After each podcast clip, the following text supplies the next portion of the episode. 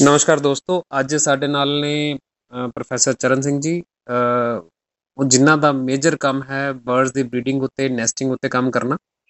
ਤੇ ਇਹਨਾਂ ਨਾਲ ਅਸੀਂ ਗੱਲਬਾਤ ਕਰ ਰਹੇ ਸੀ ਇੰਨੀਆਂ ਵਧੀਆ ਗੱਲਾਂ ਹੋਈਆਂ ਕਿ ਰਿਹਾ ਨਹੀਂ ਗਿਆ ਕਿ ਰਿਕਾਰਡ ਕਰਕੇ ਸਾਰਿਆਂ ਨਾਲ ਸਾਂਝੀਆਂ ਕੀਤੀਆਂ ਜਾਣ। ਸਰ ਤੁਹਾਡਾ ਬਹੁਤ ਬਹੁਤ ਸਵਾਗਤ ਹੈ। ਥੈਂਕ ਯੂ ਅਰਨ ਜੀ। ਸ਼ੁਕਰੀਆ ਬਹੁਤ ਬਹੁਤ ਤੇ ਤੁਸੀਂ ਸਾਡੇ ਜਿਹੜੇ ਸੁਣਨ ਵਾਲੇ ਹੈ ਇਹਨਾਂ ਨੂੰ ਦਰਸ਼ਕਾਂ ਦਰਸ਼ਕ ਤਾਂ ਖੈਰ ਅਸੀਂ ਨਹੀਂ ਕਰ ਪਾਏ ਕਿਸੇ ਹਿਸਾਬ ਨਾਲ। ਤੇ ਸ਼ਰੋਤਾ ਜਿਹੜੇ ਨੇ ਤੇ ਸ਼ਰੋਤਾਵਾਂ ਨੂੰ ਤੁਸੀਂ ਇਹ ਦੱਸ ਸਕੋਗੇ ਕਿ ਜਿਹੜੀ ਨੈਸਟਿੰਗ ਹੈ ਉਹ ਉਹ ਜੇ ਕਿਸੇ ਨੇ ਫੋਟੋ ਖਿੱਚਣੀ ਹੈ ਤਾਂ ਉਹਦੇ ਕੀ- ਅ, ਨੇੜੇ ਜਾਣ ਵਾਸਤੇ ਕੀ ਕੀ ਅ, ਸਾਵਧਾਨੀਆਂ ਰੱਖਣੀਆਂ ਚਾਹੀਦੀਆਂ ਤੇ ਉਸ ਤੋਂ ਬਾਅਦ ਅਸੀਂ ਫਿਰ ਥੋੜਾ ਜਿਹਾ ਤੁਹਾਡੇ ਐਕਸਪੀਰੀਅੰਸ ਵਿੱਚ ਜਾਣਨਾ ਚਾਹਾਂਗੇ। ਤੁਹਾਨੂੰ ਕੀ ਐਕਸਪੀਰੀਅੰਸ ਹੋਇਆ? ਨੈਸਟਿੰਗ ਫੋਟੋਗ੍ਰਾਫੀ ਦੇ ਵਿੱਚ ਦੇਖੋ ਇਸ ਤਰ੍ਹਾਂ ਬ੍ਰਦਰ ਕਿ ਪਹਿਲੀ ਗੱਲ ਤਾਂ ਇਹ ਹੈ ਕਿ ਨੈਸਟ ਦੇ ਨੇੜੇ ਸਾਨੂੰ ਜਾਣ ਦੀ ਜ਼ਰੂਰਤ ਨਹੀਂ ਹੈ ਹੂੰ। ਜੇ ਤਾਂ ਅਸੀਂ ਸਪੈਸੀਫਿਕਲੀ ਕੋਈ ਕੰਮ ਹੀ ਇਸ ਤਰ੍ਹਾਂ ਦਾ ਕਰ ਰਹੇ ਹਾਂ ਕਿ ਅਸੀਂ ਸਿਸਟਮੈਟਿਕ ਸਟੱਡੀ ਕਰ ਰਹੇ ਹਾਂ ਬਰੀਡਿੰਗ ਦੀ। ਜੀ। ਜਾਂ ਸਾਡੀਆਂ ਆਬਜ਼ਰਵੇਸ਼ਨ ਜਿਹੜੀਆਂ ਨੇ ਸਾਇੰਟੀਫਿਕ ਆਬਜ਼ਰਵੇਸ਼ਨਸ ਨੇ ਜਿਨ੍ਹਾਂ ਦੇ ਲਈ ਸਾਨੂੰ ਨੈਸਟ ਦੇ ਨੇੜੇ ਜਾਣਾ ਪੈਂਦਾ। ਜੀ ਜੀ। ਤਾਂ ਤਾਂ ਤਾਂ ਵੀ ਇੱਕ ਪ੍ਰੋਸੀਜਰ ਹੈ ਇੱਕ ਤਰੀਕਾ ਹੈ ਜਿਹਦੇ ਨਾਲ ਆਪਾਂ ਨੇੜੇ ਜਾ ਸਕਦੇ ਹਾਂ। ਜੀ। ਤੇ ਅਦਰਵਾਈਜ਼ ਇਹ ਵੀ ਜੇ ਆਪਾਂ ਸਿਰਫ ਫੋਟੋਗ੍ਰਾਫ ਦੇ ਲਈ ਨੈਸਟ ਦੇ ਨੇੜੇ ਜਾਂਦੇ ਆ ਤਾਂ ਉਹ ਕੋਈ ਬਹੁਤੀ ਵਧੀਆ ਮਤਲਬ ਗੱਲ ਨਹੀਂ ਹੈ। ਵੈਸੇ ਵੀ ਆਪਾਂ ਆਦਰਸ਼ਵਾਦ ਪੱਖੋਂ ਵੀ ਦੇਖੀਏ ਤਾਂ। ਹੂੰ ਹੂੰ ਤੇ ਜਿਹੜੀ ਸਾਇੰਟੀਫਿਕ ਸਟੱਡੀ ਆ ਉਹਦੇ ਵਿੱਚ ਵੀ ਯਾਨੀ ਸਟੈਂਡਰਡ ਇੱਕ ਤਰ੍ਹਾਂ ਪ੍ਰੈਕਟਿਸਿਸ ਹੈਗੀਆਂ ਨੇ ਪ੍ਰੋਸੀਜਰਸ ਨੇ ਨੈਸਟ ਵਾਚ ਮੈਨੂਅਲਸ ਨੇ ਕਿ ਜੇ ਅਸੀਂ ਨੈਸਟ ਦੇ ਨੇੜੇ ਜਾਣਾ ਹੈ ਹੂੰ। ਤਾਂ ਕਿੰਨੀ ਦੇਰ ਅਸੀਂ ਮੈਕਸਿਮਮ ਜਿਸ ਤਰ੍ਹਾਂ ਕਹਿ ਦਿੰਦੇ ਆ ਵੀ 2 ਤੋਂ 3 ਮਿੰਟ ਤੋਂ ਵੱਧ ਨੈਸਟ ਦੇ ਨੇੜੇ ਨਹੀਂ ਰੁਕਣਾ। ਹੂੰ। ਕਿਉਂਕਿ ਨੈਸਟ ਦੇ ਨੇੜੇ ਹੋਣ ਜੇ ਆਪਾਂ ਟੈਕਨੋਲੋਜੀ ਪੱਖੋਂ ਦੇਖੀਏ ਤਾਂ ਸਾਨੂੰ ਨੈਸਟ ਦੇ ਨੇੜੇ ਜਾਣ ਦੀ ਲੋੜ ਨਹੀਂ ਹੈ। ਜੀ ਜੀ। ਜਦੋਂ ਅਸੀਂ ਨੈਸਟ ਦੀ ਪੈਰੀਫਰੀ ਚ ਜਾਂਦੇ ਆ ਚਾਹੇ ਨੈਸਟ ਬਾਕਸ ਵੀ ਹੈ ਚਾਹੇ ਨੈਚੁਰਲ ਨੈਸਟ ਹੈ। ਜੀ। ਤੇ ਚਾਹੇ ਉਹ ਨੈਸਟ ਬਾਕਸ ਦੇ ਵਿੱਚ ਬਣਾਇਆ ਜਦ ਅਸੀਂ ਉਹਦੇ ਇੱਕ ਹੱਦ ਤੋਂ ਨੇੜੇ ਚਲੇ ਜਾਂਦੇ ਆ ਤਾਂ ਉਹ ਜਿਹੜਾ ਇਨਕਿਊਬੇਟਿੰਗ ਪੇਰੈਂਟ ਜਿਹੜਾ ਉਹਦੇ ਅੰਦਰ ਬੈਠਾ ਹੈ ਜਾਂ ਆਸੇ-ਪਾਸੇ ਕਿਤੇ ਬੈਠਾ ਹੈ ਜੀ ਜੀ। ਜਾਂ ਹੈਚਿੰਗ ਹੋਈ ਵੀ ਆ ਉਹਦੇ ਵਿੱਚ ਚਿਕਸ ਹੈਗੇ ਨੇ ਹੂੰ। ਤਾਂ ਇੱਕ ਤਰ੍ਹਾਂ ਦਾ ਹਿਡਨ ਥ੍ਰੈਟ ਆ ਜਿਹੜਾ ਡਿਸਟਰਬੈਂਸ ਆ ਉਹ ਅਸੀਂ ਪੈਦਾ ਕਰਦੇ ਆ ਜੀ ਜੀ ਜੀ। ਤਾਂ ਅਵੋਇਡ ਕਰਨਾ ਚਾਹੀਦਾ ਨੈਸਟ ਦੇ ਨੇੜੇ ਜਾਣਾ। ਜੇ ਹਾਂ ਸਾਡੀ ਕੋਈ ਸਿਸਟਮੈਟਿਕ ਸਟੱਡੀ ਹੈਗੀ ਆ ਤਾਂ ਉਹਦੇ ਵਿੱਚ ਵੀ ਇਹੀ ਹੈ ਕਿ ਅਸੀਂ ਹੁਣ ਤਾਂ ਜਿਸ ਤਰ੍ਹਾਂ ਫੋਟੋਗ੍ਰਾਫੀ ਦੇ ਵਿੱਚ ਹਿਡਨ ਕੈਮਰਾ ਵਗੈਰਾ ਹੈਗਾ ਤੁਸੀਂ ਕਿਤੇ ਡਿਸਟੈਂਸ ਤੇ ਕੈਮਰਾ ਇੰਸਟਾਲ ਕਰ ਦਿਓ ਤੁਹਾਨੂੰ ਨੇੜੇ ਜਾਣ ਦੀ ਲੋੜ ਹੀ ਨਹੀਂ ਹੈ। ਹੂੰ। ਬਲਕਿ ਤੁਹਾਡਾ ਕੈਮਰਾ ਜ਼ਿਆਦਾ ਡਿਟੇਲਡ ਇਨਫੋਰਮੇਸ਼ਨ ਲਏਗਾ ਜਿਹਨੂੰ ਤੁਸੀਂ ਬਾਅਦ ਚ ਰਿਵਾਈਂਡ ਕਰਕੇ ਫਿਰ ਦੇਖ ਸਕਦੇ ਹੋ। ਹੂੰ। ਤੇ ਤੁਸੀਂ ਪਹਿਲਾਂ ਹੀ ਇੱਕ ਸੂਟੇਬਲ ਡਿਸਟੈਂਸ ਤੇ ਕੈਮਰਾ ਜਿਹੜਾ ਹੈਗਾ ਹਿਡਨ ਕੈਮਰਾ ਇੰਸਟਾਲ ਕਰ ਦਿੰਦੇ ਹੋ। ਹੂੰ। ਕੈਮਰਾ ਤੁਹਾਡਾ ਡਾਟਾ ਸਾਰਾ ਰਿਕਾਰਡ ਕਰੀ ਜਾਂਦਾ ਤੁਸੀਂ ਬਾਅਦ ਦੇ ਵਿੱਚ ਉਹਨੂੰ ਦੇਖ ਸਕਦੇ ਹੋ ਸਾਰਾ ਤੁਹਾਨੂੰ ਨੇੜੇ ਜਾਣ ਦੀ ਨੈਸਟ ਦੀ ਜ਼ਰੂਰਤ ਹੈ ਹੀ ਨਹੀਂ। ਹੂੰ ਹੂੰ।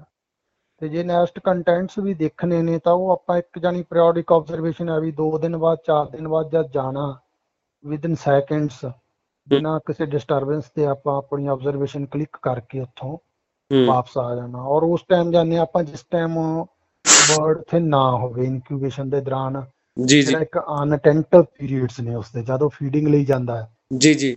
ਤੇ ਜੇ ਆਪਾਂ ਨੂੰ ਪਤਾ ਵੀ ਮਾਰਨਿੰਗ ਚ ਫੀਡਿੰਗ ਲਈ ਜਾਂਦਾ ਉਹਦੇ ਬਿਹੇਵੀਅਰ ਦਾ ਸਾਨੂੰ ਪਤਾ। ਤਾਂ ਆਪਾਂ ਮਾਰਨਿੰਗ ਚ ਜਾਓ ਉਸਦੇ ਜੋ ਆਬਜ਼ਰਵੇਸ਼ਨ ਲੈਣੀ ਆ ਉਹ ਲੈ ਕੇ ਤੁਰੰਤ ਵਾਪਸ ਆ ਜਾਓ। ਜੀ। ਯਾਨੀ ਉਹਦੇ ਜਾਣਾ ਔਰ ਉਹਨੂੰ ਸਿਰਫ ਫੋਟੋਗ੍ਰਾਫੀ ਦੇ ਲਈ ਉਹਨਾਂ ਨੂੰ ਡਿਸਟਰਬ ਕਰਨਾ ਉਹ ਉਹ ਮਤਲਬ ਬਿਲਕੁਲ ਹੀ ਗਲਤ ਪ੍ਰੈਕਟਿਸ ਹੈ ਉਸ ਤਰ੍ਹਾਂ ਨਹੀਂ ਸਾਨੂੰ ਬਿਲਕੁਲ ਵੀ ਨਹੀਂ ਚਾਹੀਦਾ ਉਸ ਤਰ੍ਹਾਂ ਜੀ ਜੀ। ਤਾਂ ਮੈਂ ਜਿਹੜਾ ਤੁਹਾਡੀ ਗੱਲ ਤੋਂ ਸਮਝਿਆ ਤੇ ਜਿਹੜਾ ਆਪਣੇ ਸ਼ਰੋਤਾਵਾਂ ਨੂੰ ਦੁਬਾਰਾ ਦੱਸਣਾ ਵੀ ਚਾਹਾਂਗਾ ਕਿ ਪਹਿਲਾ ਤਾਂ ਜਿਹੜਾ ਫੋਰਮੋਸਟ ਚੀਜ਼ ਹੈ ਕਿ ਜੇ ਕੋਈ ਨੈਸਟ ਹੈਗਾ ਤਾਂ ਉਸ ਦੇ ਕੋਲ ਜਾਇਆ ਨਹੀਂ ਜਾਣਾ ਚਾਹੀਦਾ ਉਹਦੇ ਕੋਲ ਜਾਣਾ ਅਵੋਇਡ ਕਰਨਾ ਚਾਹੀਦਾ ਹੈ। ਉਹਦੇ ਕੋਲ ਕਿਸੇ ਵੀ ਕਿਸਮ ਦੀ ਕੋਈ ਡਿਸਟਰਬੈਂਸ ਜਿਹੜੀ ਜਾ ਕੇ ਹਿਊਮਨ ਇੰਟਰਵੈਂਸ਼ਨ ਹੈ ਉਹ ਨਹੀਂ ਹੋਣੀ ਚਾਹੀਦੀ। ਜੇ। ਕੋਈ ਸਾਇੰਟੀਫਿਕ ਸਟੱਡੀ ਕਰਨਾ ਵੀ ਚਾਹੁੰਦਾ ਹੈ ਜੇ ਕੋਈ ਚਾਹੁੰਦਾ ਹੈ ਕਿ ਉਹ ਕਿਸੇ ਖਾਸ ਪ੍ਰੋਜੈਕਟ ਤੇ ਕੰਮ ਕਰ ਰਿਹਾ ਹੈ ਤਾਂ ਉਹਦੇ ਕੋਲ ਪ੍ਰੋਪਰ ਇਕਵਿਪਮੈਂਟ ਹੋਣੇ ਚਾਹੀਦੇ ਹੈ। ਉਹ ਇਸ ਤਰ੍ਹਾਂ ਨਹੀਂ ਹੈ ਕਿ ਆਪਣਾ ਛੋਟਾ ਕੋਈ ਕੈਮਰਾ ਜਾਂ ਕੋਈ ਇਦਾਂ ਦਾ ਚੀਜ਼ ਲੈ ਕੇ ਚਲਾ ਜਾਵੇ ਜਿਹਦੇ ਨਾਲ ਬਰਡ ਦਾ ਹੀ ਨੁਕਸਾਨ ਹੋ ਜਾਵੇ।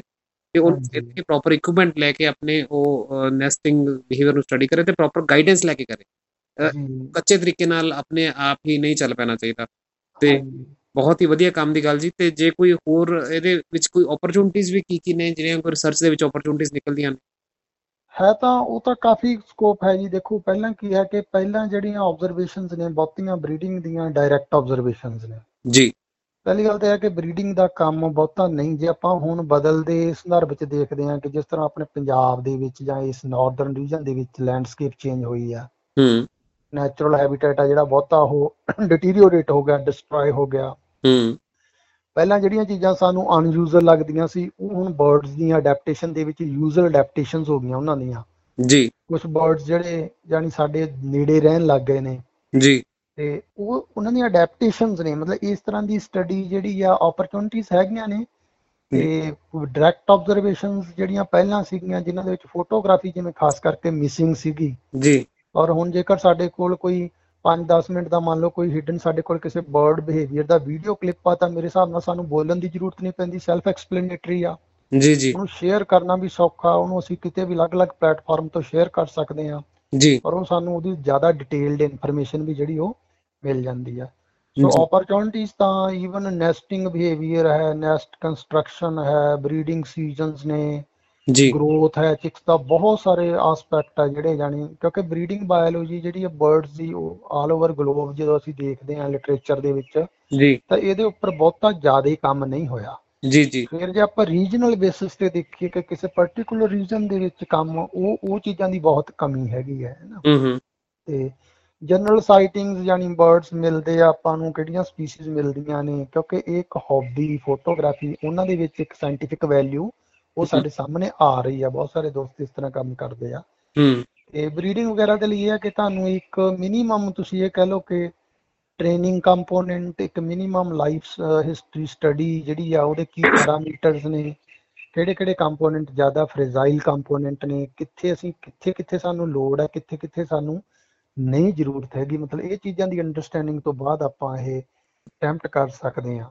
ਬਾਕੀ ਜਨਰਲ ਜਿਵੇਂ ਨੈਸਟਿੰਗ ਹੈ ਮੈਂ ਕਹਿਣਾ ਵੀ ਇੱਕ ਆਮ ਜਿਹੜਾ ਕਾਮਨ ਸਿਟੀਜ਼ਨ ਹੈ ਜਿਹਨੂੰ ਆਪਾਂ ਸਿਟੀਜ਼ਨ ਸਾਇੰਸ ਵੀ ਕਹਿੰਦੇ ਆ ਹੂੰ। ਕਿ ਨੈਸਟ ਕਿਹੜੇ ਟਾਈਮ ਬਣਦੇ ਆ ਦੇਖੋ ਇਹਦੇ ਲਈ ਆਪਾਂ ਨੂੰ ਕੋਈ ਬਹੁਤੀ ਟ੍ਰੇਨਿੰਗ ਦੀ ਲੋੜ ਨਹੀਂ ਆਪਾਂ ਨੂੰ ਪਤਾ ਇੱਕ ਪੰਛੀ ਨੈਸਟ ਬਣਾ ਰਿਹਾ ਆਪਣੇ ਘਰ। ਆਪਾਂ ਸਿੰਪਲੀ ਨੋਟ ਕਰ ਸਕਦੇ ਆ ਵੀ 5 ਤਰੀਕ ਨੂੰ ਨੈਸਟ ਸ਼ੁਰੂ ਕਰ ਲਿਆ ਜੀ 10 ਤਰੀਕ ਨੂੰ ਪੂਰਾ ਹੋ ਗਿਆ ਹੈ ਨਾ? ਹੂੰ ਹੂੰ। ਇਸ ਤਰ੍ਹਾਂ ਮਤਲਬ ਕਦੋਂ ਚਿਕਸ ਚਲੇ ਗਏ ਯਾਨੀ ਬਿਨਾ ਉਹਨੂੰ ਡਿਸਟਰਬ ਕਰਿਆ ਅਸੀਂ ਇੱਕ ਡੇਲੀ ਰੁਟੀਨ ਦੇ ਵਿੱਚ ਨਿੱਕੀਆਂ ਨਿੱਕੀਆਂ ਆਬਜ਼ਰਵੇਸ਼ਨਸ ਵੀ ਜਿਹੜੀਆਂ ਸਿਟੀਜ਼ਨ ਸਾਇੰਸ ਦੇ ਵਿੱਚ ਇਸ ਤਰ੍ਹਾਂ ਕੰਟਰੀਬਿਊਟ ਕਰ ਸਕਦੇ ਹਾਂ। ਜੀ ਜੀ ਜੀ। ਬਾਕੀ ਨੈਸਟਿੰਗ ਦੇ ਬਾਰੇ ਮੇਰੀ ਇਹ ਮਤਲਬ ਅਪੀਲ ਜ਼ਰੂਰ ਸਾਰੇ ਦੋਸਤਾਂ ਨੂੰ ਵੀ ਨੈਸਟ ਤੁਹਾਡੇ ਘਰ ਦੇ ਵਿੱਚ ਤੁਸੀਂ ਉਹਨੂੰ ਇਸ ਤਰ੍ਹਾਂ ਇਸ ਤਰ੍ਹਾਂ ਨਾ ਸਮਝੋ ਵੀ ਜੇ ਕਿਸੇ ਕਾਰਨਰ 'ਚ ਨੈਸਟ ਆ ਵੀ ਉਹ ਸ਼ਾਇਦ ਕੋਈ ਪੰਛੀ ਗੰਦ ਪਾ ਰਿਹਾ। ਨਹੀਂ ਨਹੀਂ।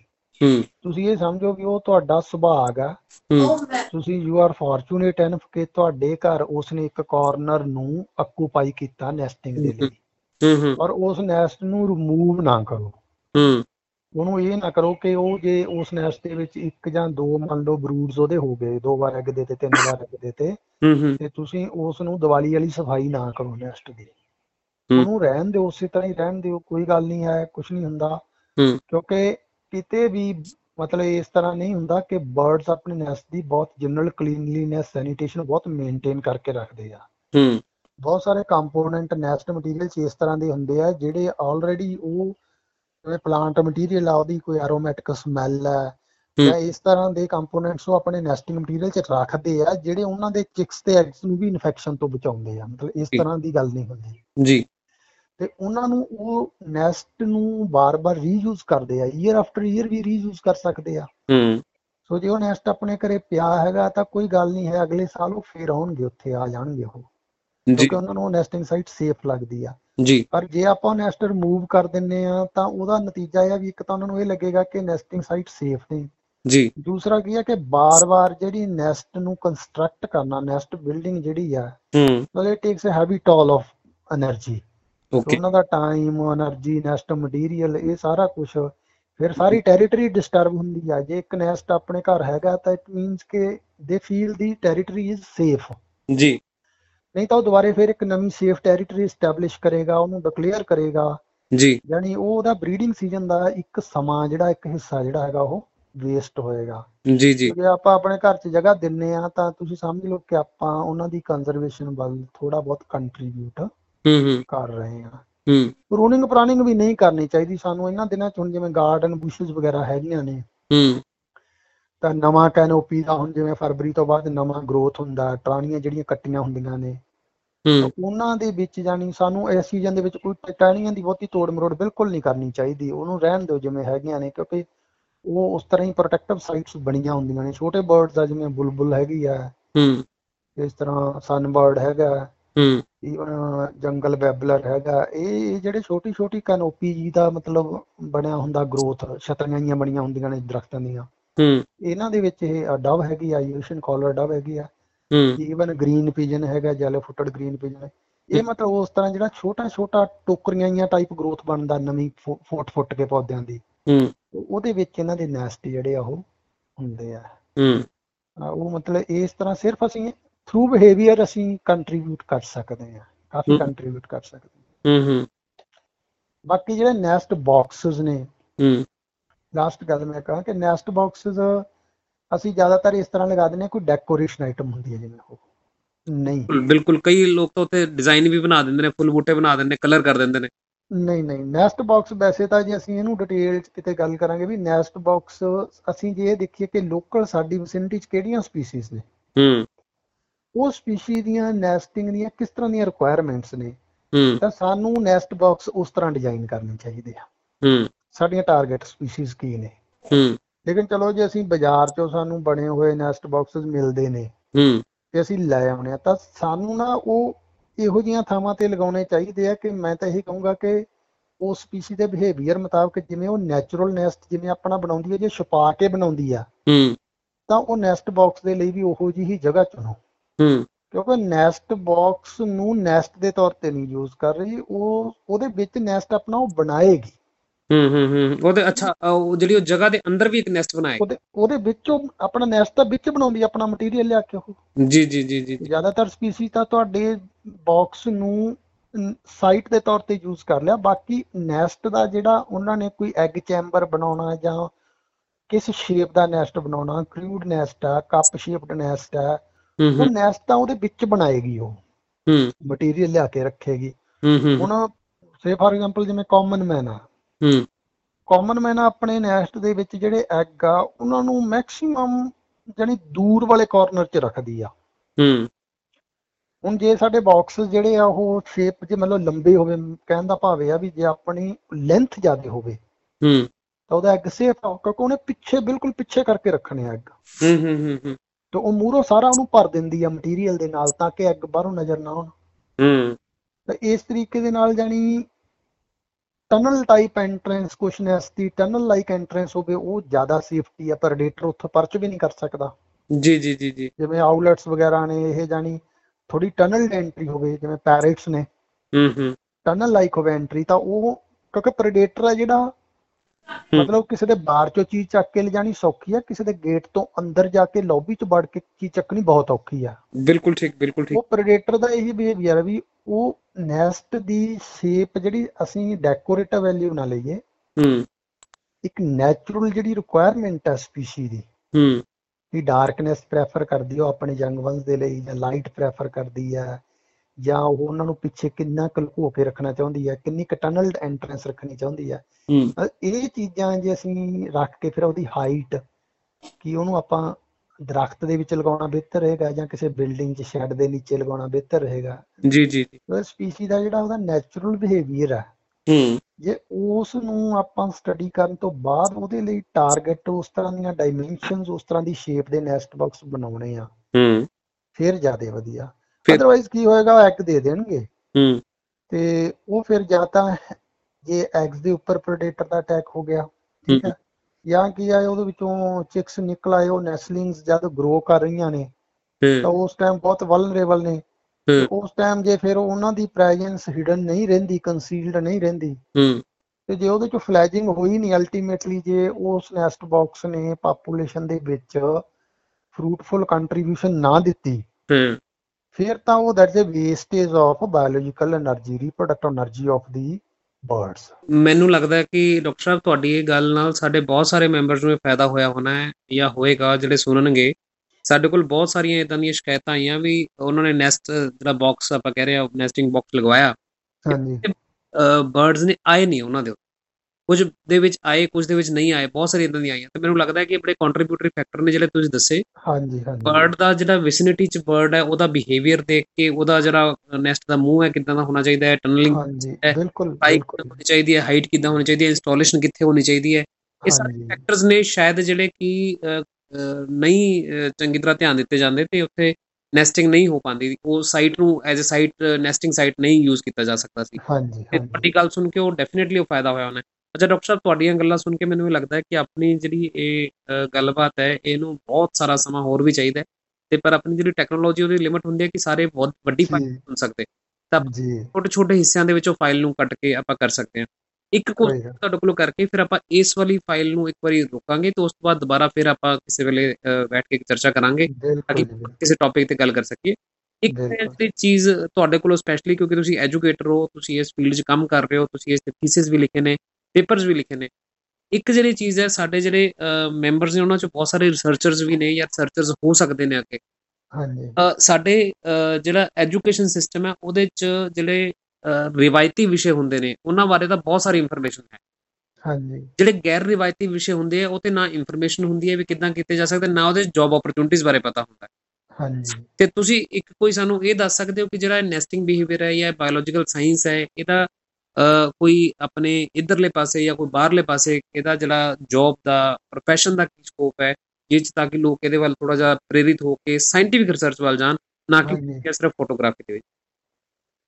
ਦੇਖੋ ਇਹਦੇ ਵਿੱਚ ਇਸ ਤਰ੍ਹਾਂ ਦੀ ਗੱਲ ਹੈ ਇੱਕ ਤਾਂ ਅਸੀਂ ਜਿਸ ਤਰ੍ਹਾਂ ਤੁਸੀਂ ਐਜੂਕੇਸ਼ਨ ਸਿਸਟਮ ਤੋਂ ਗੱਲ ਕੀਤੀ ਹੈ ਨਾ ਜਦ ਅਸੀਂ ਨਾ ਸਾਡੇ ਬੇਸਿਕ ਸਾਇੰਸ ਦੇ ਵਿੱਚ ਜਿਵੇਂ ਯੂਨੀਵਰਸਿਟੀ ਦੇ ਬੀਐਸਸੀ ਡਿਗਰੀ ਪ੍ਰੋਗਰਾਮਸ ਨੇ ਪੰਜਾਬ ਯੂਨੀਵਰਸਿਟੀ ਆ ਪੰਜਾਬੀ ਯੂਨੀਵਰਸਿਟੀ ਇਹਨਾਂ ਦੇ ਬੀਐਸਸੀ ਡਿਗਰੀ ਪ੍ਰੋਗਰਾਮਸ ਨੇ। ਹੂੰ ਹੂੰ। ਇਹਨਾਂ ਦੇ ਵਿੱਚ ਜੇ ਤੁਸੀਂ ਸਿਲੇਬਸ ਦਾ ਪ੍ਰੈਕਟੀਕਲ ਕੰਪੋਨੈਂਟ ਦੇਖੋਗੇ ਹੂੰ। ਤਾਂ ਉਹਦੇ ਵਿੱਚ ਤੁਹਾਨੂੰ ਜਿਹੜਾ ਤੁਹਾਡਾ ਰੀਜਨਲ ਜਾਂ ਲੋਕਲ এনवायरमेंट ਆ ਇਸ ਤਰ੍ਹਾਂ ਦੇ ਇਸ਼ੂਜ਼ ਨਹੀਂ ਹੈਗੇ। ਜੀ ਜੀ। ਮਸਲਨ ਇੱਕ ਬੀਐਸਸੀ ਸਟੂਡੈਂਟ ਆ ਜਿਹੜਾ ਮੈਂ ਇਹ ਫਾਰ ਐਗਜ਼ਾਮਪਲ ਇਹ ਤੁਹਾਡੇ ਨਾਲ ਸਾਂਝੀ ਗੱਲ ਕਰਨੀ ਚਾਹੁੰਦਾ ਕਿ ਮੰਨ ਲਓ ਜਦੋਂ ਬੀਐਸਸੀ ਭਾਗ ਪਹਿਲਾ ਚ ਸਾਡੇ ਕੋਲ ਆਉਂਦਾ ਹੂੰ ਹੂੰ। ਅਸੀਂ ਉਸ ਨੂੰ ਇੱਕ ਲੋਕਲ ਕਿਸੇ ਕਿਸੇ ਬਰਡ ਦੀ ਲੋਕਲ ਪਾਪੂਲੇਸ਼ਨ ਬਿਹੇਵੀਅਰ ਉਹਦੇ ਮਤਲਬ ਕੋਈ ਪੱਖ ਦੇ ਦਈਏ ਵੀ ਤੂੰ ਬੇਟਾ ਇਹਦੇ ਬਾਰੇ ਜਨਰਲ ਆਬਜ਼ਰਵੇਸ਼ਨ ਆਪਣੀਆਂ ਇਕੱਠੀਆਂ ਕਰਨੀਆਂ ਹੂੰ। ਕਿੱਥੇ ਕਿੱਥੇ ਇਹਦੇ ਨੈਸਟ ਨੇ ਕਿਹੜੇ ਕਿਹੜੇ ਟਰੀਜ਼ ਤੇ ਇਹਦੇ ਨੈਸਟ ਨੇ ਠੀਕ ਆ? ਤੇਰੇ ਮਤਲਬ ਲੋਕਲ ਸਿਟੀ ਦੇ ਵਿੱਚ ਕਿਸ ਥਾਂ ਤੇ ਉੱਤੇ ਨੈਸਟ ਜ਼ਿਆਦੇ ਨੇ? ਮਤਲਬ ਕੋਈ ਵੀ ਉਹਦਾ ਅਸੀਂ ਪੱਖ ਦੇ ਦਿੰਦੇ ਆ ਉਹਨੂੰ। ਹੂੰ। ਇੱਕ ਤਾਂ ਉਹ ਇਹ ਆ ਕਿ ਜਿਵੇਂ ਜੇ ਮੇਰੇ ਕੋਲ ਮੰਨ ਲਓ 30 ਬੱਚੇ ਆ ਤੇ ਮੈਂ ਦੋ ਦੋ ਬੱਚਿਆਂ ਦੇ ਗਰੁੱਪ ਨੂੰ ਵੀ ਜੇ ਇੱਕ ਇੱਕ ਸਪੀਸੀ ਦੇ ਦਿੰਨਾ ਠੀਕ ਆ? ਚਾਹੇ ਮੈਂ 1 ਸਾਲ ਲਈ ਦੇਵਾਂ ਉਹਨਾਂ ਨੂੰ 2 ਸਾਲ ਲਈ ਦੇਵਾਂ ਚਾਹੇ ਫਾਈਨਲ ਈਅਰ ਚ ਜਾ ਕੇ ਦੇਵਾਂ ਕਿ ਜਦੋਂ ਆਪਣੀ ਕੋਈ 2 ਪੇਜ ਦੀ 3 ਪੇਜ ਦੀ ਇਨਫੋਰਮੇਸ਼ਨ ਮੇਰੇ ਕੋਲ ਲਿਖ ਕੇ ਲੈ ਕੇ ਆਉਣਗੇ ਹੂੰ। ਤਾਂ ਉਹਨਾਂ 30 ਬੱਚਿਆਂ ਦੀ ਕੰਟਰੀਬਿਊਸ਼ਨ ਦਾ ਇੱਕ मीनिंग ਬਣ ਜਾਂਦਾ ਲੋਕਲ এনवायरमेंट ਦੇ ਲਈ। ਹੂੰ। ਜਿਹਦੇ ਉੱਪਰ ਕੋਈ ਲੋਕਲ ਸੈਮੀਨਾਰ ਵੀ ਕਰ ਸਕਦੇ ਆ ਆਪਣੇ ਇੰਸਟੀਟਿਊਸ਼ਨ ਚ। ਆਪਸ ਦੇ ਵਿੱਚ ਵੀ ਆਪੋ ਆਪਣੀ ਇਨਫੋਰਮੇਸ਼ਨ ਸ਼ੇਅਰ ਕਰ ਸਕਦੇ ਆ। ਜਿਹਨੂੰ ਆਪਾਂ ਕਹਿੰਦੇ ਹਿਊਮਨ ਰਿਸੋਰਸ ਡਿਵੈਲਪਮੈਂਟ ਕਿ ਉਸ ਫੀਲਡ ਨੂੰ ਟੈਂਡ ਕਰਨ ਦੇ ਲਈ ਇੱਕ ਕਿਉਰਿਓਸਿਟੀ ਰੱਖਣ ਵਾਲਾ ਕੰਪੋਨੈਂਟ ਕਾਇਮ ਕਰਨਾ ਕੈਪੈਸਿਟੀ। ਬਿਲਡਿੰਗ ਬਿਲਕੁਲ ਠੀਕ ਹੈ। ਜੇ ਇਸ ਤਰ੍ਹਾਂ ਦੇ initiatives not only in case of birds rather in other components of biodiversity as well ਕਿ ਜੇਕਰ ਅਸੀਂ ਉਹਨਾਂ ਨੂੰ local environment local habitat local landscape ਨਾਲ ਜੋੜ ਕੇ ਉਹਨਾਂ ਦੇ ਡਿਗਰੀ ਪ੍ਰੋਗਰਾਮ ਦੇ ਵਿੱਚ ਇਸ ਤਰ੍ਹਾਂ ਦੇ ਨਿੱਕੇ ਨਿੱਕੇ ਜੇ ਟੌਪਿਕ ਦਿੰਨੇ ਆ। ਹੂੰ। ਮੈਂ ਕਹਿਣਾ ਚਾਹੇ ਇੱਕ ਉਹਨੂੰ ਇਹ ਹੋਵੇ ਕਿ ਫੀਲਡ ਰਿਪੋਰਟ ਹੀ ਹੋਵੇ 5 ਨੰਬਰ ਦੀ ਪ੍ਰੈਕਟੀਕਲ ਚ। ਹੂੰ ਹੂੰ ਹੂੰ। 10 ਨੰਬਰ ਦੀ ਹੋਵੇ। 10 ਨੰਬਰ ਦੀ ਉਹਦੀ ਰਿਪੋਰਟ ਰਾਈਟਿੰਗ ਹੋਵੇ ਕਿ ਉਹਦੀਆਂ ਆਬਜ਼ਰਵੇਸ਼ਨਸ ਨੇ ਉਹਨਾਂ ਦਾ ਰਿਵਿਊ ਲਿਖੇਗਾ ਆਪਣੀ ਮੈਥਡੋਲੋਜੀ ਦੱਸੇਗਾ ਤੇ ਆਪਣੀ ਇਨਫੋਰਮੇਸ਼ਨ ਡਿਸਕਸ਼ਨ ਹੈ ਜਿਹੜੀ ਉਹ ਰੱਖੇਗਾ।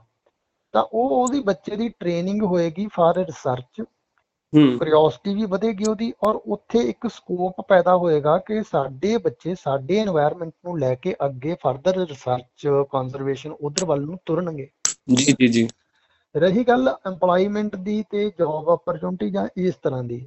ਦੇਖੋ ਜੇ ਆਪਾਂ ਇੰਟਰਨੈਟ ਵਗੈਰਾ ਦੇ ਉੱਪਰ ਬੱਚੇ ਸਰਚ ਕਰਦੇ ਆ ਤਾਂ ਜਿੱਦ ਜਿਸ ਤਰ੍ਹਾਂ ਆਪਾਂ ਕੱਲੀ ਫੋਟੋਗ੍ਰਾਫੀ ਦੀ ਵੀ ਗੱਲ ਕਰਦੇ ਆ ਤਾਂ ਫੋਟੋਗ੍ਰਾਫੀ ਜਿਹੜੀ ਫੋਟੋਗ੍ਰਾਫੀ ਵਿੱਚ ਸਾਇੰਟੀਫਿਕ ਵੈਲਿਊ ਹੈ ਹੂੰ। ਤਾਂ ਉਹ ਉਸ ਨੂੰ ਯੂਜ਼ ਕਰਦੇ ਆ ਲੋਕ। ਇਕਨੋਮਿਕ ਗੇਨਸ ਵੀ ਦਿੰਦੀ ਆ। ਹੂੰ ਹੂੰ। ਬਹੁਤ ਵਧੀਆ ਫੋਟੋਗ੍ਰਾਫਸ ਨੇ ਕੋਈ ਬਿਹੇਵੀਅਰ ਦੀਆਂ ਆਬਜ਼ਰਵੇਸ਼ਨਸ ਨੇ ਹੂੰ। ਜਰਨਲਸ ਹੈਗੇ ਨੇ ਵੈਬਸਾਈਟਸ ਹੈਗੀਆਂ ਉੱਥੇ ਉਹਨਾਂ ਦੀ ਵੈਲਿਊ ਹੈ ਉਹਦੇ ਵਿੱਚ ਇਕਨੋਮਿਕ ਗੇਨ ਵੀ ਹੈ। ਮੈਨੂੰ ਲੱਗਦਾ ਚੈਨਲਸ ਵੀ ਨੇ ਜਿਸ ਤਰ੍ਹਾਂ ਨੈਟ। ਡਿਸਕਵਰੀ ਹੈ ਇਹ ਹਾਂਜੀ ਹਾਂਜੀ ਬਿਲਕੁਲ। ਜੀ। ਠੀਕ ਆ? ਬਾਕੀ ਜੇ ਹੁਣ ਬੱਚਾ ਗੱਲ ਸਿਰਫ ਹੈ ਕਿ ਇੱਕ ਕੀੜੇ ਦੀ ਗੱਲ ਹੈ ਜਿਹਨੂੰ ਅਸੀਂ ਕਹਿੰਦੇ ਆ। ਹੂੰ। ਹੁਣ ਮੰਨ ਲਓ ਇੱਕ ਬੀਐਸਸੀ ਦਾ ਪ੍ਰੈਕਟੀਕਲ ਸੋਚਣ ਵਾਲੀ ਗੱਲ ਹੈ ਕਿ ਇੱਕ ਬੱਚਾ ਜਿਹੜਾ ਬੀਐਸਸੀ ਦਾ ਡਿਗਰੀ ਸਟੂਡੈਂਟ ਹੈ ਹੂੰ। ਉਹਦੀ ਟ੍ਰੇਨਿੰਗ ਹੈ ਉਹ ਉਸ ਤੋਂ ਬਾਅਦ ਆਪਣਾ ਬੀਐਸਸੀ ਦੇ ਐਗਜ਼ਾਮ ਦੇ ਕੇ ਮੰਨ ਲਓ ਇੱਕ ਛੋਟੀ ਜਿਹੀ ਡਾਕੂਮੈਂਟਰੀ ਬਣਾਉਂਦਾ ਮੈਂ ਕਹਿੰਦਾ। ਹੂੰ। ਜੇ ਅਸੀਂ ਸਿਰਫ ਫੋਟੋਗ੍ਰਾਫੀ ਦੇ ਘੇਰੇ 'ਚ ਵੀ ਰਹਿ ਕੇ ਗੱਲ ਕਰੀਏ ਹੂੰ। ਕਿ ਉਹ ਇੱਕ ਸਪੀਸ਼ੀ ਦੇ ਉੱਪਰ ਇੱਕ ਨਿੱਕੀ ਜਿਹੀ ਡਾਕੂਮੈਂਟਰੀ ਬਣਾਉਂਦਾ 20 15 20 ਮਿੰਟ ਦੀ ਆਪਦੀਆਂ 2-3 ਸਾਲ ਦੀਆਂ ਵਿੱਚ ਵੀਡੀਓ ਕਲਿੱਪਸ ਪਾਉਂਦਾ ਆਬਜ਼ਰਵੇਸ਼ਨਸ ਪਾਉਂਦਾ ਨੇਚਰਲ ਹੈਬਿਟੇਟ ਦੀ ਗੱਲ ਕਰਦਾ ਹੈ ਉਹਦੀ ਪ੍ਰੋਟੈਕਸ਼ਨ ਦੀ ਗੱਲ ਕਰਦਾ ਹੈ। ਤੇ ਉਹ ਉਹਦੀ ਡਾਕੂਮੈਂਟਰੀ ਜਿਹੜੀ ਆ ਉਹ ਐਜੂਕੇਸ਼ਨਲ ਵੈਲਿਊ ਵੀ ਆ ਤੇ ਉਹਦੀ ਉਹ ਮਾਰਕੀਟਿੰਗ ਵੈਲਿਊ ਵੀ ਹੈ। ਉਸ ਨੂੰ। ਮਿਲ ਜਾਣਗੇ ਉਸ ਤਰ੍ਹਾਂ ਦੇ ਸਰੋਤ। ਹੂੰ ਹੂੰ ਹੂੰ ਹੂੰ। ਉਸ ਦੀ ਮਤਲਬ ਉਸ ਤਰ੍ਹਾਂ ਦੀਆਂ ਚੀਜ਼ਾਂ ਹੈਗੀਆਂ ਨੇ। ਬਾਕੀ ਜਿਹੜੇ ਆਪਣੇ ਜਿਸ ਤਰ੍ਹਾਂ ਇੰਸਟੀਚਿਊਟ ਹੈਗੇ ਨੇ ਜਿਵੇਂ ਜੀਓਲੋਜੀਕਲ ਸਰਵੇ ਆਫ ਇੰਡੀਆ ਦੇ ਵਿੱਚ ਟੈਕਸੋਨਮੀ ਵਗੈਰਾ ਦੇ ਆਪਣੇ ਸਾਰੇ ਬੰਦੇ ਜਾਂਦੇ ਆ ਅਲੱਗ-ਅਲੱਗ ਜਿਹੜੇ ਫੀਲਡਸ ਨੇ ਐਨੀਮਲ ਗਰੁੱਪਸ ਦੇ ਬੋਟੈਨੀਕਲ ਸਰਵੇ ਆਫ ਇੰਡੀਆ ਹੈਗਾ ਤੇ ਟੈਕਸੋਨਮੀ ਜਿਹੜੀ ਹੈਗੀ ਆ ਟੈਕਸੋਨਮੀ ਕਿਉਂਕਿ ਟੈਕਸੋਨਮੀ ਦੇ ਵਿੱਚ ਕੰਮ ਕਰਨ ਵਾਲੇ ਬੰਦੇ ਹੀ ਬਹੁਤੇ ਹੈ ਨਹੀਂਗੇ ਚਾਹੇ ਉਹ ਇਨਸੈਕਟ ਟੈਕਸੋਨਮੀ ਹੈ ਟੈਕਸੋਨਮੀ ਕਿਸੇ ਵੀ ਗਰੁੱਪ ਦੀ ਟੈਕਸੋਨਮੀ ਹੈ ਜਿਹੜੀ ਕਿਉਂਕਿ ਟੈਕਸੋਨਮੀ ਦੇ ਵਿੱਚ ਫੀਲਡ ਰਿਸਰਚ ਹੈ ਫੀਲਡ ਵਰਕ ਹੈਗਾ ਤੇ ਬਾਇਓ ਸਾਇੰਸ ਦੇ ਵਿੱਚ ਇੱਕ ਵੱਡੀ ਪ੍ਰੋਬਲਮ ਇਹ ਆ ਰਹੀ ਹੈ ਕਿ ਲੜਕੇ ਤਾਂ ਹੈ ਹੀ ਨਹੀਂ ਲੜਕੀਆਂ ਨੇ। ਹੂੰ ਹੂੰ ਤੇ ਲੜਕੀਆਂ ਦੇ ਲਈ ਫਿਰ ਫੀਲਡ ਵਰਕ ਆ ਜਿਹੜਾ ਉਹ ਥੋੜਾ ਔਖਾ ਲੱਗਦਾ। ਹੂੰ। ਤਾਂ ਬॉयਜ਼ ਆ ਚਾਹੇ ਮੈਂ ਤਾਂ ਕਹਿੰਦਾ ਨਾ ਵੀ ਲੜਕੀਆਂ ਨੂੰ ਵੀ ਕੋਈ ਪ੍ਰੋਬਲਮ ਨਹੀਂ। ਜੇ ਫੀਲਡ ਦੇ ਵਿੱਚ ਉਹ ਜਾਂਦੇ ਆ ਫੀਲਡ ਵਰਕ ਕਰਦੇ ਆ ਕਿਉਂਕਿ ਬਾਇਓਲੋਜੀਕਲ ਸਾਇੰਸਜ਼ ਜਾਂ ਐਨੀਮਲ ਪਲਾਂਟ ਸਾਇੰਸਜ਼ ਦਾ ਫੀਲਡ ਤੋਂ ਬਿਨਾਂ ਤਾਂ ਸੋਚਿਆ ਵੀ ਨਹੀਂ ਜਾ ਸਕਦਾ। ਹੂੰ ਹੂੰ ਤੇ ਫੀਲਡ ਦੇ ਵਿੱਚ ਉਹ ਜਾਂਦੇ ਆ ਹੂੰ। ਤੇ ਫੀਲਡ ਵਰਕਰਸ ਦੇ ਲਈ ਤਾਂ ਓਪਰਚੁਨਿਟੀਜ਼ ਉਹ ਇੰਟਰਨੈਟ ਵਗੈਰਾ ਤੇ ਸਰਚ ਕਰਨ ਤੇ ਬਥੇਰੀਆਂ ਫੀਲਡ ਵਰਕਰਸ ਦੇ ਲਈ ਰਿਸਰਚ ਪ੍ਰੋਜੈਕਟਸ ਵਗੈਰਾ ਇੰਡੀਪੈਂਡੈਂਟ ਪ੍ਰੋਜੈਕਟ ਵਖਦੇ ਹੈਗੇ ਆ। ਬਾਕੀ ਜਿੱਥੇ ਪ੍ਰੋਜੈਕਟਸ ਜਿਨ੍ਹਾਂ ਲੋਕਾਂ ਕੋਲ ਚੱਲਦੇ ਆ ਉੱਥੇ ਉਹਨਾਂ ਦੇ ਲਈ ਫੈਲੋਸ਼ਿਪ ਵਗੈਰਾ ਦੀਆਂ ਓਪਰਚੁਨਿਟੀਜ਼ ਹੈਗੀਆਂ ਨੇ ਔਰ ਜਿਹੜੇ ਬੰਦੇ ਇਸ ਫੀਲਡ ਜਾਂਦੇ ਆ ਉਹ ਅੱਗੇ ਆਪਣਾ ਮੁਕਾਮ ਕੱਢ ਲੈਂਦੇ ਨੇ। ਜੀ ਜੀ। ਮਤਲਬ ਬੇਸਿਕ ਹੈ ਕਿ ਇੱਕ ਜਨੂਨੀ ਕਿਸਮ ਦਾ ਕੀੜਾ ਜਿਹਾ ਜਿਹੜਾ ਨਾ ਹੂੰ ਹੂੰ ਹੂੰ। ਉਹ ਡਿਗਰੀ ਲੈਵਲ ਤੇ ਸਾਡੇ ਬੱਚਿਆਂ ਦੇ ਵਿੱਚ ਕਲਟੀਵੇਟ ਕੀਤਾ ਜਾਵੇ। ਬਾਕੀ ਜੇ ਰਵਾਇਤੀ ਜਿਹੜੇ ਵਿਸ਼ੇ ਨੇ ਮੈਨੂੰ ਲੱਗਦਾ ਇਹ ਉਹ ਕੀੜਾ ਬਿਲਕੁਲ ਕਲਟੀਵੇਟ ਕਰ ਸਕਦੇ ਨੇ। ਬਿਲਕੁਲ ਜੀ ਬਿਲਕੁਲ। ਮੈਨੂੰ ਇਹ ਲੱਗਦਾ ਕਿ ਜਿਹੜੀਆਂ ਅੱਜ ਆਪਣੀ ਗੱਲਬਾਤ ਹੋਈ ਕਿ ਇੱਕ ਜਿਹੜਾ ਇਹ ਨੈਸਟਿੰਗ ਬਿਹੇਵੀਅਰ ਹੈ ਇਹ ਬਹੁਤ ਸਾਰਾ ਕੰਮ ਕਰਨ ਦੀ ਲੋੜ ਹੈ ਕੀਤਾ ਜਾ ਸਕਦਾ ਹੈ ਬਹੁਤ ਸਾਰੀਆਂ ਓਪਰਚੁਨਿਟੀਆਂ ਨੇ। ਹਾਂਜੀ ਬਹੁਤ ਲੋਕ ਇਸ ਵੱਲ ਜਾ ਸਕਦੇ ਨੇ। ਰੀਸੈਂਟਲੀ ਫੋਟੋਗ੍ਰਾਫੀ ਦੇ ਵਿੱਚ ਜਿਹੜਾ ਉਛਾਲ ਆਇਆ ਹੈ ਫੋਟੋਗ੍ਰਾਫੀ ਦੇ ਵਿੱਚ ਆਇਆ ਹੈ ਉਹ। ਇਹ ਏਰੀਆ ਵੀ ਹੈ ਜਿਸ ਤੇ ਕਾਫੀ ਸਾਰੀ ਬਹਿਸ ਵੀ ਹੁੰਦੀ ਰਹੀ ਹੈ। ਕਿ ਫੋਟੋ। ਚਾਹੀਦੀ ਹੈ ਕਿ ਨਹੀਂ ਖਿੱਚਣੀ ਚਾਹੀਦੀ ਅੱਜ ਤੁਸੀਂ ਬਹੁਤ ਵਧੀਆ ਤਰੀਕੇ ਨਾਲ ਦੱਸਿਆ ਕਿ ਇੱਕ ਕਾਮਨ ਜਿਹੜਾ ਜਰਨਲ ਫੋਟੋਗ੍ਰਾਫਰ ਹੈ ਜਿਹੜਾ ਸਿਰਫ ਅਮਿਊਜ਼ਮੈਂਟ ਵਾਸਤੇ ਮਨੋਰੰਜਨ ਵਾਸਤੇ ਜਾ ਰਿਹਾ ਉਹਨੂੰ ਬਿਲਕੁਲ। ਨਹੀਂ। ਜਾਣਾ ਚਾਹੀਦਾ। ਨਹੀਂ ਨਹੀਂ ਬਿਲਕੁਲ ਨਹੀਂ। ਰਿਸਰਚ ਕੰਪਲੀਟਲੀ ਜੇ ਕੋਈ ਬੰਦਾ। ਸਟੱਡੀ ਕਰ ਰਿਹਾ ਹੈ ਉਸ ਨੂੰ ਤਾਂ ਸਟੱਡੀ ਕਰਨ ਦੇ ਹਿਸਾਬ ਨਾਲ ਉਹਨੂੰ ਅਲੱਗ ਤਰੀਕੇ ਨਾਲ ਅਪਰੋਚ ਕਰਨਾ ਹਾਂਜੀ। ਉਹਨੂੰ ਬਿਲਕੁਲ ਜਾਨੀ ਸਟੈਂਡਰਡ ਪ੍ਰੋਟੋਕਾਲਸ ਨੂੰ ਫੋਲੋ ਕਰੇ ਉਹ। ਜੀ। ਔਰ ਕਿਸੇ ਵੀ ਕਾਸਟ ਦੇ ਉੱਪਰ ਜਾਨੀ ਜਿਹੜੀ ਐਨੀਮਲ ਲਾਈਫ ਹੈ ਉਸ ਨੂੰ ਮਤਲਬ ਕਿਸੇ ਤਰ੍ਹਾਂ ਦੀ ਡਿਸਟਰਬੈਂਸ ਜਾਂ ਥ੍ਰੈਟ ਉਹ ਬਿਲਕੁਲ ਵੀ ਨਹੀਂ ਹੋਣਾ ਚਾਹੀਦਾ। ਸਟੈਂਡਰਡ ਪ੍ਰੋਸੀਜਰਸ ਹੈਗੇ ਨੇ।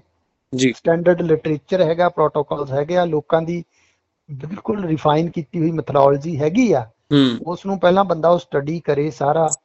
ਮਤਲਬ ਉਸ ਤੋਂ ਬਾਅਦ ਫਿਰ ਉਹ ਆਪਣੀ ਨੀਡ ਬੇਸਡ ਜਿਹੜੀ ਹੈ ਸਟ੍ਰੈਟਜੀ ਉਸ ਤਰ੍ਹਾਂ ਦੀ ਅਡਾਪਟ ਕਰ ਸਕਦਾ ਹੈ। ਜੀ ਜੀ। ਤੇ ਇਹਦੇ ਵਿੱਚ ਬਹੁਤ ਸਾਰੀਆਂ ਓਪਰਚੁਨਿਟੀਆਂ ਦੀ ਵੀ ਤੁਸੀਂ ਗੱਲ ਕੀਤੀ। ਆਪਾਂ ਡਾਕਟਰ ਸਾਹਿਬ ਤੁਹਾਨੂੰ ਬੇਨਤੀ ਕਰਾਂਗਾ ਮੈਂ ਕਿ ਕਿਸੇ ਵੇਲੇ ਫਿਰ ਦੁਬਾਰਾ ਆਪਾਂ ਇਕੱਠੇ ਇਸੇ ਤਰ੍ਹਾਂ ਫੋਨ ਤੇ ਗੱਲਬਾਤ ਕਰਾਂਗੇ ਰਾਬਤਾ ਕਰਾਂਗੇ। ਸਾਡੀ ਕੋਸ਼ਿਸ਼ ਸੀ ਸਾਰੇ ਸੁਣਨ ਵਾਲਿਆਂ ਲਈ ਇਹ ਦੱਸਣਾ ਚਾਹਾਂਗਾ ਕਿ ਅਸੀਂ ਚਾਹੁੰਦੇ ਸੀ ਲਾਈਵ ਹੋ ਕੇ ਵੀ ਸੈਸ਼ਨ ਕਰ ਸਕੀਏ ਪਰ ਟੈਕਨੋਲੋਜੀ ਸਾਡੇ ਵਾਸਤੇ ਵਿੱਚ ਇਸ ਤਰ੍ਹਾਂ ਨਹੀਂ ਹੈ ਕਿ ਅਸੀਂ ਲਾਈਵ ਹੋ ਕੇ ਕਰ ਸਕਦੇ। ਤਾਂ ਅਸੀਂ ਇਹ ਸੋਚਿਆ ਕਿ ਕਿਉਂ ਨਾ ਮੌਕੇ ਦਾ ਇਸਤੇਮਾਲ ਕਰਕੇ ਇਹਨੂੰ ਆਪਾਂ ਗੱਲਬਾਤ ਕਰਕੇ ਕਰ ਲਈਏ। ਤੇ ਦੂਸਰਾ ਇੱਕ ਡਾਕਟਰ ਸਾਹਿਬ ਮੈਂ ਆਪਣੇ ਸਰੋਤਾਵਾਂ ਨੂੰ ਤੁਹਾਡੇ ਜ਼ਰੀਏ ਤੇ ਆਪਣੇ ਜ਼ਰੀਏ ਅਪੀਲ ਕਰਨਾ ਚਾਹਾਂਗਾ ਕਿ ਅਸੀਂ ਕੁਝ ਐਕਟੀਵਿਟੀਜ਼ ਬੱਚਿਆਂ ਵਾਸਤੇ ਤੇ ਸ਼ੁਰੂ ਕੀਤੀਆਂ ਸੀ। ਅਸੀਂ। ਬੱਚਿਆਂ ਨੂੰ ਕਿਹਾ ਕਿ ਤੁਸੀਂ ਇਹਨਾਂ ਦਿਨਾਂ 'ਚ ਬਰਡਸ ਦੀ ਲਿਸਟ ਬਣਾਓ। ਹਾਂਜੀ। ਕਿ ਤੁਸੀਂ ਜਿਹੜੇ ਤੁਹਾਡੇ ਆਸ-ਪਾਸ ਤੁਹਾਨੂੰ ਬਰਡਸ ਦਿਖਦੇ ਉਹਦੀ ਲਿਸਟ ਬਣਾਓ। ਤੇ ਐਟਲੀ ਮੇਰੇ ਬੱਚਿਆਂ ਨੇ ਅ, ਅ, 28 ਦੇ ਕਰੀਬ ਬਰਡਸ ਦੀ ਲਿਸਟ ਬਣਾਈ ਜਿਹੜੀ ਉਹਨਾਂ ਨੇ ਆਸ-ਪਾਸ ਬਣਾਈ ਜਿਸ 'ਚ ਅਸੀਂ ਪਿਛਲੇ ਦੋ ਦਿਨਾਂ 'ਚ ਹੋਰ ਵੀ ਇਜ਼ਾਫਾ ਕੀਤਾ ਹੈ। ਹਾਂਜੀ। ਮੈਂ ਇੱਥੇ ਜਿੱਥੇ ਮੈਂ ਰਹਿ ਰਿਹਾ ਉੱਥੇ ਮੈਨੂੰ ਰੀਸੈਂਟਲੀ ਕੁਝ ਰੇਅਰ ਵੀ ਦਿਖਣ ਨੂੰ ਮਿਲਿਆ ਜਿਹੜੇ ਕਿ ਸਾਲ 'ਚ ਕਿਸੇ ਵੇਲੇ ਹੀ ਮਿਲਦੀਆਂ ਨੇ। For example paradise flycatcher ਹੈ ਜੀ। ਰੀਅਲ ਹੈ ਇਵਨ ਕ੍ਰਿੰਸਮ ਸਨਬਰਡ ਵੀ ਸੀਜ਼ਨਲ ਆਂਦਾ ਹੈ ਤੇ ਹਾਂਜੀ ਹਾਂਜੀ ਹਾਂਜੀ। ਉਹਨਾਂ ਨੂੰ ਦੇਖਣ ਦਾ ਮੌਕਾ ਮਿਲਿਆ ਤੇ ਬੱਚੇ ਬਹੁਤ ਖੁਸ਼ ਹੁੰਦੇ ਨੇ। ਤੇ ਸ਼ਰਤਾਵਾਂ ਨੂੰ ਮੈਂ ਕਹਿਣਾ ਚਾਹਾਂਗਾ ਤੁਸੀਂ ਸਾਡੀ ਇਹ ਗੱਲਬਾਤ ਸੁਣੀ ਹੈ ਤੁਹਾਡੇ ਜਿਹੜੇ ਵੀ ਪ੍ਰਸ਼ਨ ਨੇ ਇਹ ਪ੍ਰਸ਼ਨ ਤੁਸੀਂ ਸਾਡਾ ਜਿਹੜਾ ਗਰੁੱਪ ਹੈ ਸੋਸ਼ਲ ਸਬਸਟੈਂਸ ਤੇ ਨੈਚੁਰਲ ਬਾਇਓਡਾਇਵਰਸਿਟੀ ਜਿੱਥੇ ਅਸੀਂ ਇਹ ਫਾਈਲ ਰੱਖਦੇ ਰਹੇ ਹਾਂ ਤੁਸੀਂ ਉੱਥੇ ਹਾਂਜੀ। ਪੁੱਛ ਸਕਦੇ ਹੋ ਮੇਰੇ ਨੰਬਰ ਤੇ WhatsApp ਕਰ ਸਕਦੇ ਹੋ। ਮੇਰਾ ਨਾਮ ਅਰੁਣ ਬੰਸਲ ਹੈ ਤੁਹਾਨੂੰ ਲਗਾਤਾਰ ਸਾਡੇ ਗਰੁੱਪ ਦੇ ਵਿੱਚ ਮੇਰਾ ਨੰਬਰ ਵੀ ਮਿਲ ਜਾਏਗਾ ਤੇ ਸਾਹਿਬ ਨੂੰ ਜੇ ਤੁਸੀਂ ਕੰਟੈਕਟ ਕਰਨਾ ਹੋਵੇ ਡਾਕਟਰ ਚਰਨ ਸਿੰਘ ਫੇਸਬੁੱਕ। ਤੇ ਅਵੇਲੇਬਲ ਨੇ ਤੁਸੀਂ ਉਹਨਾਂ ਨੂੰ ਵੀ ਕੰਟੈਕਟ ਕਰਕੇ ਆਪਣੀ ਨੈਸਟਿੰਗ ਬਰੀਡਿੰਗ ਬਿਹੇਵੀਅਰ ਇਹਨਾਂ ਚੀਜ਼ਾਂ ਬਾਰੇ ਜਾਣਕਾਰੀ ਲੈ ਸਕਦੇ ਹਾਂਜੀ ਔਰ ਮੈਂ ਐਂਡ ਤੇ ਇਹ ਗੱਲ ਕਹਾਂਗਾ ਜੀ। ਕਿ ਸਾਡੇ ਬਹੁਤ ਹੀ ਪਿਆਰੇ ਮਿੱਤਰ ਤੇ ਸਾਡੇ ਸੀਨੀਅਰ ਹੈਗੇ ਨੇ ਡਾਕਟਰ ਗੁਰਪ੍ਰਤਾਪ ਸਿੰਘ ਜੀ। ਹੋ ਜੀ ਜੀ ਬਿਲਕੁਲ। ਤੇ ਉਧਰ Punjab birds of Punjab bird ਇੱਕ ਗਰੁੱਪ ਫੇਸਬੁੱਕ ਹੈਗਾ। ਜੀ ਜੀ। ਮਿਸਟਰ ਸੰਜੀਵ ਖੰਨਾ ਜੀ ਮੇਰਾ ਖਿਆਲ ਸੰਜੀਵ ਖੰਨਾ ਜੀ ਨੇ। ਸੰਜੀਵ ਖੰਨਾ ਜੀ ਸੰਜੀਵ- ਹਸਪੀਟਲ ਚਲਾ ਰਹੇ ਨੇ ਜਲੰਧਰ ਤੋਂ ਤੇ ਹਾਂਜੀ ਵਧੀਆ ਔਰ ਸਾਡੇ ਮੇਰੇ ਬਹੁਤ ਹੀ ਸੀਨੀਅਰ ਜਿਹੜੇ ਨੇ ਡਾਕਟਰ ਜੀਵ ਕਲਸੀ ਜੀ ਜਮਨਾ ਨਗਰ ਕਾਲਜ ਚ ਨੇ। ਜੀ। ਤੇ ਬਰਡਸ ਦੇ ਹੋਰ ਵੀ ਬਹੁਤ ਸਾਰੇ ਪ੍ਰੇਮੀ ਜਿਹੜੇ ਇਸ ਰੀਜਨ ਦੇ ਵਿੱਚ ਹੈਗੇ ਨੇ। ਜੀ ਜੀ ਜੀ। ਤੇ ਸਾਰਿਆਂ ਤੋਂ ਹੀ ਅਸੀਂ ਮਤਲਬ ਰਲ ਮਿਲ ਕੇ ਸਿੱਖ ਕੇ ਮਿਲ ਕੇ ਆਪਣੀ ਇਸ ਵਿਰਾਸਤ ਨੂੰ ਸੰਭਾਲ ਲੈਣਾ।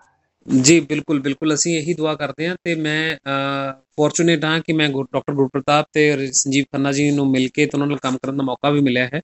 ਅਸੀਂ ਕੋਸ਼ਿਸ਼ ਕਰਾਂਗੇ ਉਹਨਾਂ ਦੇ ਨਾਲ ਵੀ ਅਸੀਂ ਥੋੜਾ ਜਿਹਾ ਹੋਰ ਜਾਣਕਾਰੀ ਭਰਪੂਰ ਟਾਕ ਕਰ ਸਕੀਏ।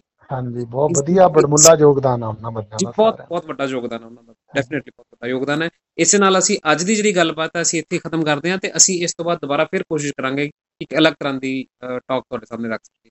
ਬਹੁਤ ਬਹੁਤ ਧੰਨਵਾਦ। Thank you thank you